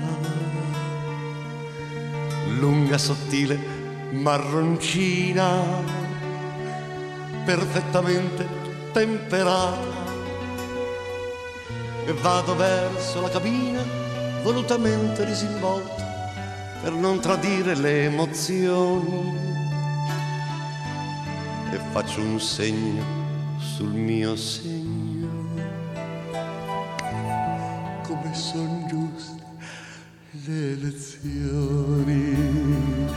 È proprio vero che fa bene un po' di partecipazione. Con cura piego le due schede e guardo ancora la matita così perfetta e temperata.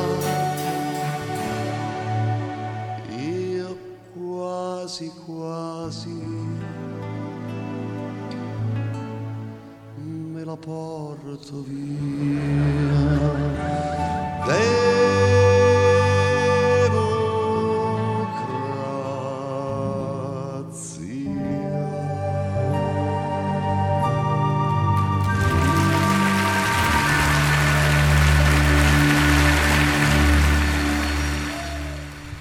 Di nuovo la linea a Pierluigi Pellegrin.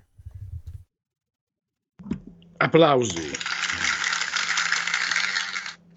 Benissimo. eh, non è che Giulio sia il mio eh, badante, è che per motivi di, di, di, di interesse, di insomma, come si chiama, SIAE, io non riesco a sentire il, ehm, quello che sta andando in onda in diretta, la canzone, e quindi non riesco a intuire quando è terminato lo spazio. E Giulio, da non fa il badante, ma mi passa il, il, microfono. Gli applausi erano per la sua proposta musicale. Eh, non ditemi nulla delle proposte musicali quando, sono, quando lavoro da remoto, perché eh, quando sono lì eh, materialmente porto i miei CD. Lì invece ho delegato, come giusto che sia, la scelta ai tecnici. Quindi io li ringrazio a prescindere perché comunque è un omaggio, è una proposta, omaggio. È come i campioni omaggio, quelli dei profumi, eccetera insomma, sono gratis e quindi, eh, e quindi, va bene così. Allora, tra poco, tra poco credo ehm, entriamo in collegamento in con Francesco Borgonovo. Non Eccoci. so se sia già l'ascolto. Sì, sì, sono già qui con voi. Ah, benissimo, scusami Francesco, eh, lavorando da remoto, eh, l'altro appunto giornate particolari, quindi non abbiamo fatto lo speciale terza pagina, però guardiamo quello che sta succedendo, riprendiamo eh, la chiacchierata di ieri e riprendiamo soprattutto il tuo eh, articolo di oggi. Gli, li chiami i turisti della dittatura, il PD, nove anni al governo negli ultimi dieci senza mai aver vinto le elezioni Eppure loro sono quelli che parlano di rischio democratico senza che nessuno li seppellisca di risate, rischio democratico rivolto all'opposizione, non si è mai sentito. Un ultimo dato, e poi ti do la parola per un commento anche eh, alla luce di, di, quello forse non nuovo comunque che si è sentito oggi al Senato, Palazzo Madama. Eh, il PD, mettendo insieme, nemmeno mettendo insieme i voti delle ultime due elezioni politiche, 2013 e 2018, riuscirebbe ad avere la maggioranza, perché eh, ha preso il 25,9 nel 2013, secondo partito dopo i 5 Stelle, e ha preso il 18,7 nel 2018, ancora il secondo partito dopo i 5 Stelle, tallonato da vicinissimo dalla Lega che era quasi il 18. Eppure sono al governo. Bisogna dire da un certo punto di vista, Francesco, io uso un po' una, un'ironia mm, popolana e popolaresca dalle mie parti. Beh, si direbbe in dialetto, si è anche bravi, bisogna dire. Ovviamente con molta amarezza e soprattutto pensando ai risultati di questo ultimo anno e mezzo, di quello che vediamo, ma pensando anche ai danni del governo Monti, a dire la verità. Sempre col PD alla guida. Prego Francesco. Ma infatti questi sono, cioè, da, un, da, un, certo punto di vista eh, è quasi da ammirarli, no? perché riescono, sono, riescono, a governare da dieci anni senza mai avere vinto davvero un'elezione e, e poi eh, quando nell'unico periodo, cioè nell'unico anno in cui negli ultimi dieci non sono stati in governo, hanno strepitato come dei pazzi dicendo che è in pericolo la democrazia e ancora oggi sono lì a sostenere Giuseppe Conte, no? a dire battegli le mani, a dire bene, avanti con l'europeismo. Cioè, l'unica ragione di vita del PD è questa, cioè stare al governo senza tenere presi i voti per eseguire gli ordini dell'Europa. Questa è l'unica, l'unica cosa che una persona dotata, cioè che guardi in prospettiva, può, può capire di questa cosa qui, altrimenti cioè, non c'è altra spiegazione, no? e, e alla fine poi eh, si capisce anche da quello che ha detto Conte in questi giorni che se vuoi stare in quei posti, ci vuoi stare senza passare dalle elezioni, eh, basta che ti proclami europeista, basta che obbedisci agli ordini e tutto va bene. Cioè noi siamo qua da giorni a discutere del Conte per di tutte queste nuove cose cioè, senza che ci sia stato un pronunciamento degli italiani e nessuno sembra prenderli in considerazione, cioè si fanno le cose così bellamente e nessuno che dica oh ragazzi c'è un problema di democrazia. Tanto viene da dire, non è una frase che mi piace, però eh, si stava meglio quando si stava peggio. Cioè, eh, nel 94, eh, a malincuore, molto malincuore, Oscar Luigi Scalfaro portò, eh, diciamo, il governo alle dimissioni, alla fine del 93, portò alle elezioni proprio perché, nonostante le elezioni regolari del 92, il Parlamento non era rappresentativo della volontà del, si dice con toni un po' magari ridondanti del paese. E, e qui abbiamo una situazione che sembra molto analoga, non c'è un voto neanche, neanche a Rocca Cannuccia dove i 5 Stelle ormai eh, vadano in due cifre, no? mentre due anni fa, eh, due anni e mezzo fa, erano al 32 o 34, adesso non ricordo bene, adesso sono spariti dappertutto e già questo dovrebbe... Mentre la Lega che era adesso ha perso qualche voto rispetto alle europee, non è al 34 ma è 23-24, eh, aveva il 18 mh, due anni e mezzo fa. Quindi completamente rovesciata. Ecco, l'unica costante è il PD che diciamo naviga intorno al 20%, un po' sotto, un po' sopra. Ma sicuramente appunto non c'è un, un, un Parlamento che rappresenti il, um, i cittadini, ma questa volta ne, cioè, Eugenio Scalfaro, Oscar Luigi Scalfaro, voglio dire, Oscar Luigi Scalfaro era considerato proprio la, la, quintessenza dell'untuosità democristiana, ma Sergio Mattarella mi sembra che riesca a superarlo, lo, su, lo, super, lo sorpassa al centro, ci vuole anche lì bravura secondo me. Guarda, io più va avanti più ti tocca rivalutare quelli di prima, perché cioè, io leggevo questi giorni no, il centenario del Partito Comunista e diciamo che nonostante tutte le cose che dicono, tutti i ricordi, strappalacrime, non è che ci sia proprio da rimpiangerli, però poi guardi il Partito Democratico e dici vabbè, eh, forse anzi sicuramente avevano più statura, più etica quelli di prima che almeno i voti li prendevano. Cioè, no? Quelli i voti li prendevano ma non andavano al governo perché c'era il fattore K. No?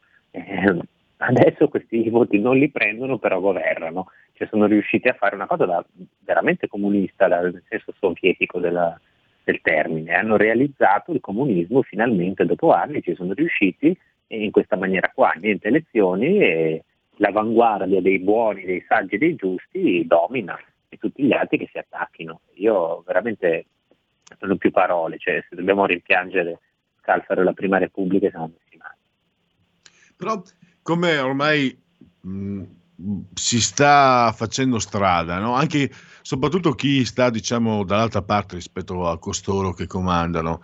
E il potere non, non, lo, non lo troviamo più nei luoghi della, diciamo, precipui della rappresentatività politica. Bisogna cominciare a pensare, a, a cercare, a occupare, a conquistare, la parola che mi piace di più, altri spazi, perché eh, proprio leggendo il tuo articolo, eh, uno leggendolo ti viene, no? Hai l'immagine, nove anni al governo senza mai vincere le elezioni e riescono a dire che il pericolo democratico sono gli altri senza che nessuno li rida dietro, anzi vengono presi addirittura sul serio, l'onda nera sull'espresso che è fiancheggiatore e anche ispiratore soprattutto.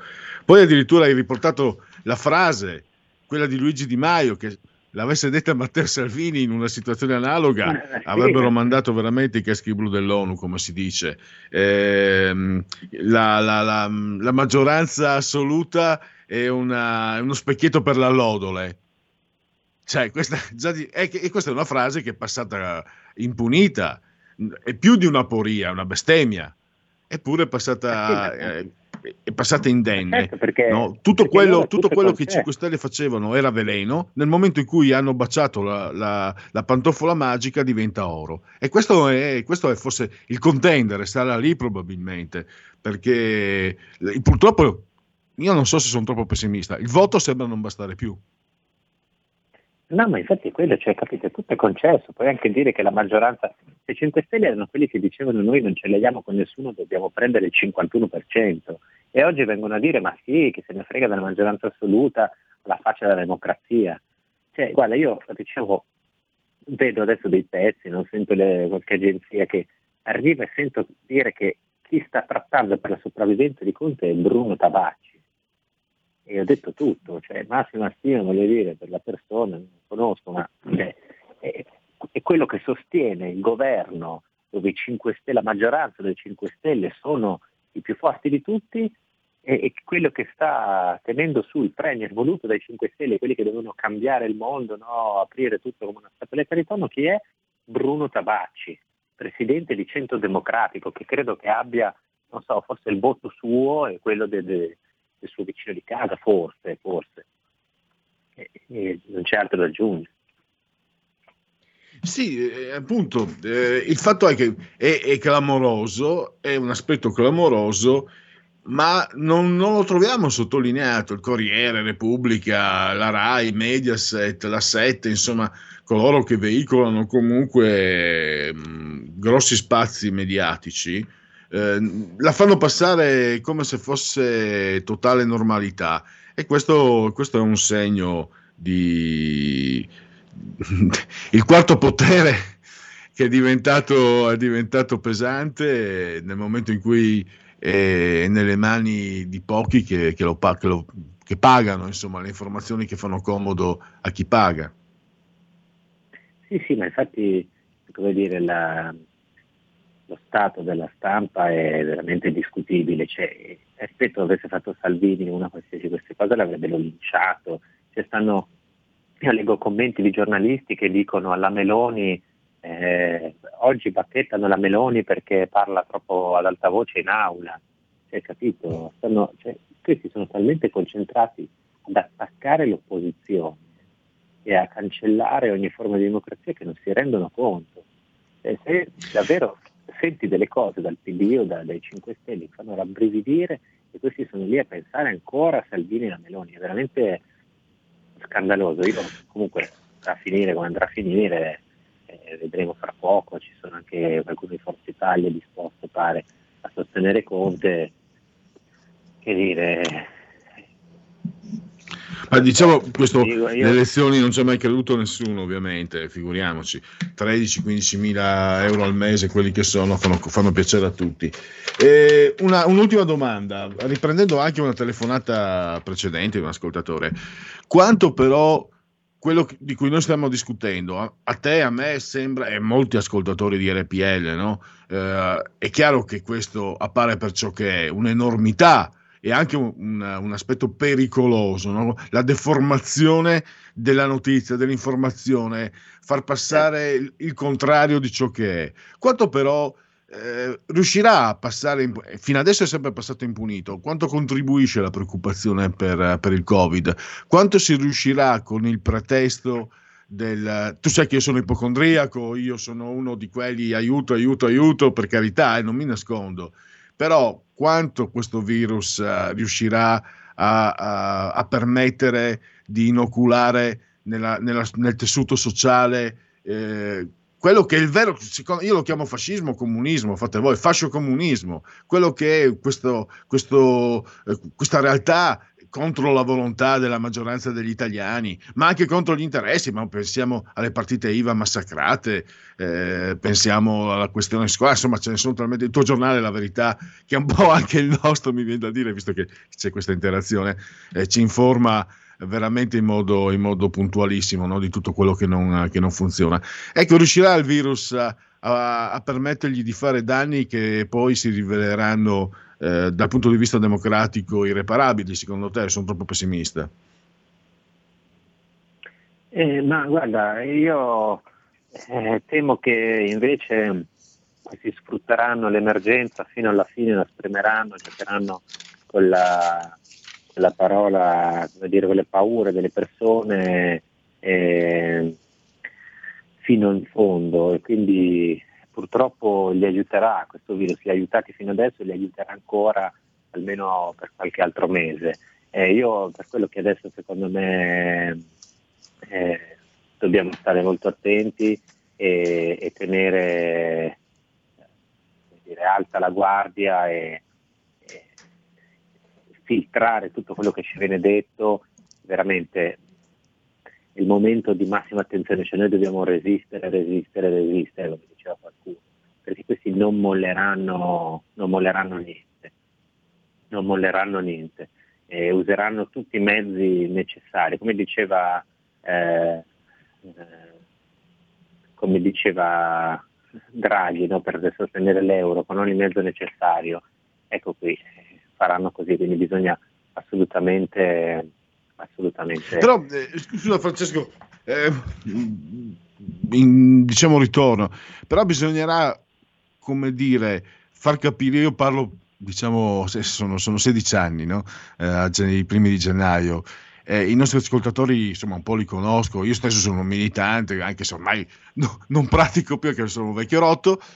Ma bisognerà, come si riesce a far capire posto, mi sembra che tu sia abbastanza d'accordo con me. Mm, il- l'ascoltatore che è d'accordo con noi, che vuole cambiare le cose, che ha le stesse nostre idee, comunque delega, si aspetta, ma anche giustamente, siamo stati abituati così, molto dalla politica, no?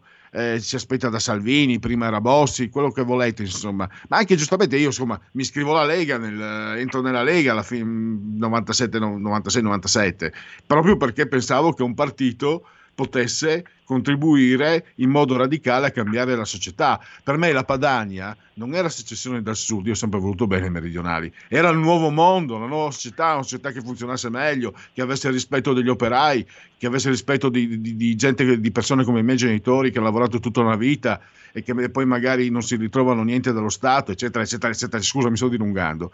Adesso però non, non è lì che bisogna guardare.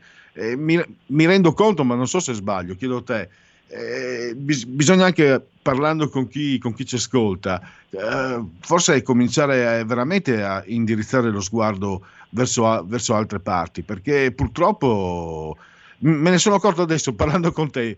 eh, sono trascorsi 23 anni in, una- in un battibaleno, mi sono accorto che il mondo si è rovesciato. Ma io credo che, sai, queste speranze di modificare la società siano ancora valide, validissime. Eh, diventa più difficile la sfida, non è solo politica, cioè non è solo questione di impegnarsi, di votare un partito, manifestare, è anche questione proprio di esistenza quotidiana, cioè qui la sfida si è alzata a livello dello scontro. Queste- questa ideologia che è la stessa di che guardate come fanno col virus, no? queste cose negazioniste, ma che quanto entrano nella vostra vita privata, nella nostra vita privata questi giorni.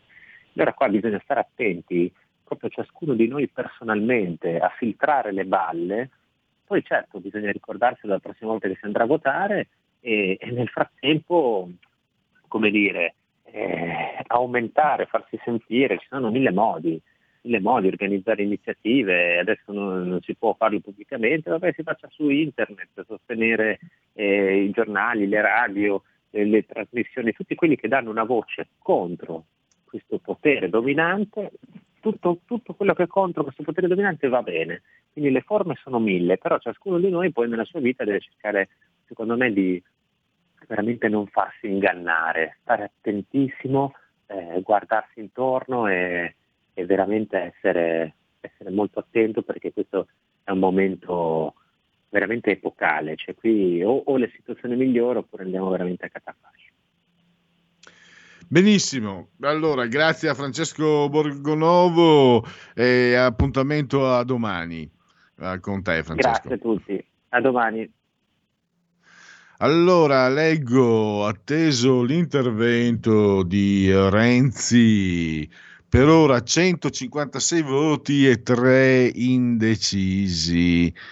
Eh, ma adesso noi stiamo andando verso eh, la fine della, della trasmissione. Continuerete, potete continuare a seguirci con eh, il fuoco pirotecnico del Marciano Pinti in versione crisi di governo, filologico Roborta, speciale Senato, il Conte della Serva. Con lui, con eh, Marciano Pinti. Io allora in forma unplugged passo ai genetriaci per, eh, per chiudere quello che non è stato il punto politico, o se volete un punto politico ovviamente eh, fuori dall'ordinario, perché è stato una, tutta la crisi minuto per minuto. Palazzo Madama, 161 o non 161? Il voto non Olet, la rivincita. Invece oggi il tredicesimo giorno di nevoso, genetriaci, ricorrenze e commemorazioni. Mese del calendario repubblicano, per i gregoriani mancano 346 giorni alla fine. Per tutti è un martedì, martis 19 di gennaio, anno domini 2021, 2021. Nel 1939 il fascismo sciolse il Parlamento sostituendolo con la Camera dei fasci e delle corporazioni, mentre nel 1969, potremmo dire in questo caso eh, due esempi di totalitarismi, quello del, del merda, come lo chiamava Carlo Emilio Gadda, cioè Benito Mussolini, il, il culone di Predapio, il mascelluto di Predapio, come lo chiamava sempre Carlo Emilio Gadda, e invece Jan Palach che eh, si contro il totalitarismo sovietico comunista, eh, altrettanto forse anche se non addirittura forse peggio di quello eh, fascista, insomma due facce della stessa immonda medaglia eh, per chi ama la libertà. Jan Palach è un eroe, si, si diede fuoco, morì nel um, 19 gennaio, dopo essersi, tre giorni dopo essersi dato fuoco in piazza San Venceslao di Praga per protestare contro l'invasione sovietica della Cecoslovacchia avvenuta nel 68. Il suo funerale si trasformerà in una grande, altra grande manifestazione. Eh, andiamo invece con eh, i genetriaci veri e propri. La luce, la luce di Guido Cagnacci, eh, romagnolo, pittore romagnolo, un grandissimo, eh, poi collaborò con Annibale Carracci, se non sbaglio. Siamo nel 600, quindi ormai tardo manierismo eh, e soprattutto virtuosismi, virtuosismi. Poi uno dei più grandi di tutti, Nevermore, Nevermore, il corvo, il barile di Amontillado, mi impressionò, lo lessi da ragazzo, da ragazzino eh, molto molto, ero piccolino quando ho letto il barile di Amontillado, Edgar Allan Poe, sono convinto che anche Giulio Cesare, e sono convinto che l'abbia che, um, letto anche lui da giovane, il barile di Amontillado. Mi, mi, scosse, mi scosse. È un grandissimo. Racconti del terrore e del mistero. Quanti anni avevi circa quando l'hai letto la prima volta? Eh, credo una ventina. Io, no, io addirittura credo sotto i dieci, non so come mai mi sia capitato. E poi l'ho riletto più avanti. Poi un, un grande Le Déjeuner sur l'herbe, la ragazza nuda che, ti, che, guarda, che guarda l'osservatore, Paul Cézanne, rivoluzionario. Giuseppe eh, Aprea, eh, un pittore paesaggista partenopeo molto, molto gradevole, molto bello. Poi eh, Roberto Murolo, eh, che, non dico altro, un, un, uh, una voce, una, un incantamento. Mi taccio, chi ve li meritate proprio i legnanesi. Ecco, dedicato agli antimeridionalisti, ve li meritate proprio i legnanesi. Io mi prendo tutta la vita Roberto Murolo. Anche se Scalinatella mi fu rovinata da maledizione da amici miei, perché io ero incantato, completamente rapito da la prima volta. Tanto non ho mai amato la canzone napoletana, no? però certi toni, certe, certe, cioè, la bellezza la riconosci, la qualità la riconosci. E Scalinatella mi aveva rapito poi chi ha visto Amici miei sa la gargadella longa, longa, longa, squacquarella, eccetera. E da quella volta mi vengono sempre in mente i demoniaci Amici miei. Eh, Stefano Vanzina, regista, tanti film con Totò, Steno. Luciano Emmer, Domenica d'Agosto, siamo agli albori della commedia all'italiana. Antonio Pietrangeli, un altro regista cinematografico, io la conoscevo bene. La scrittrice Patricia Highsmith, eh, la saga di Ripley, Vittorio Ghidella, eh, quello che ha inventato insomma praticamente che ha lanciato la Fiat Uno, e poi Enrico Vaime con Terzoli, autore, scrittore, drammaturgo Paolo Borsellino, ricordiamolo sempre, la strage di Via D'Amelio, la, l'immensa Janice Joplin, Piece of My Heart, è, è grattato via dal cuore quella voce lì, quella, quel, quel, suono, è grattato via dal cuore. Noi l'anno scorso se lo ricorda, prima, prima, prima, era, era con Giulio Cesare che una settimana avevo proposto, quando, venivo lì, quando ero lì con CD, prima del Covid, avevo proprio un CD di, di, di Janis Joplin. Poi eh, John e Mary, Robert Palmer, Mauro Tassotti, gran giocatore, Lazio prima, poi Milan io avrei voluto sempre vedere, ho sempre, voluto, ho sempre sperato di vederlo prima o poi nella, nell'Inter, perché secondo me aveva la faccia da interista, anche se un gobbo nato dentro. Claudio Marchisio, era un giocatore da Inter, era un meraviglioso numero 7 da Inter. Eh, ma lui ha sempre amato la Juve comunque è sempre stato un forte giocatore, un po' sfortunato per via degli infortuni. Basta stop, prosegue la crisi, prosegue RPL, arriva il Marciano Pinti, ringrazio Giulio Cesare Carnelli assiso sulla torre di comando di regia tecnica e ringrazio soprattutto voi, cari ascoltatori, per aver scelto anche oggi e per continuare a scegliere RPL, la vostra voce, la vostra radio.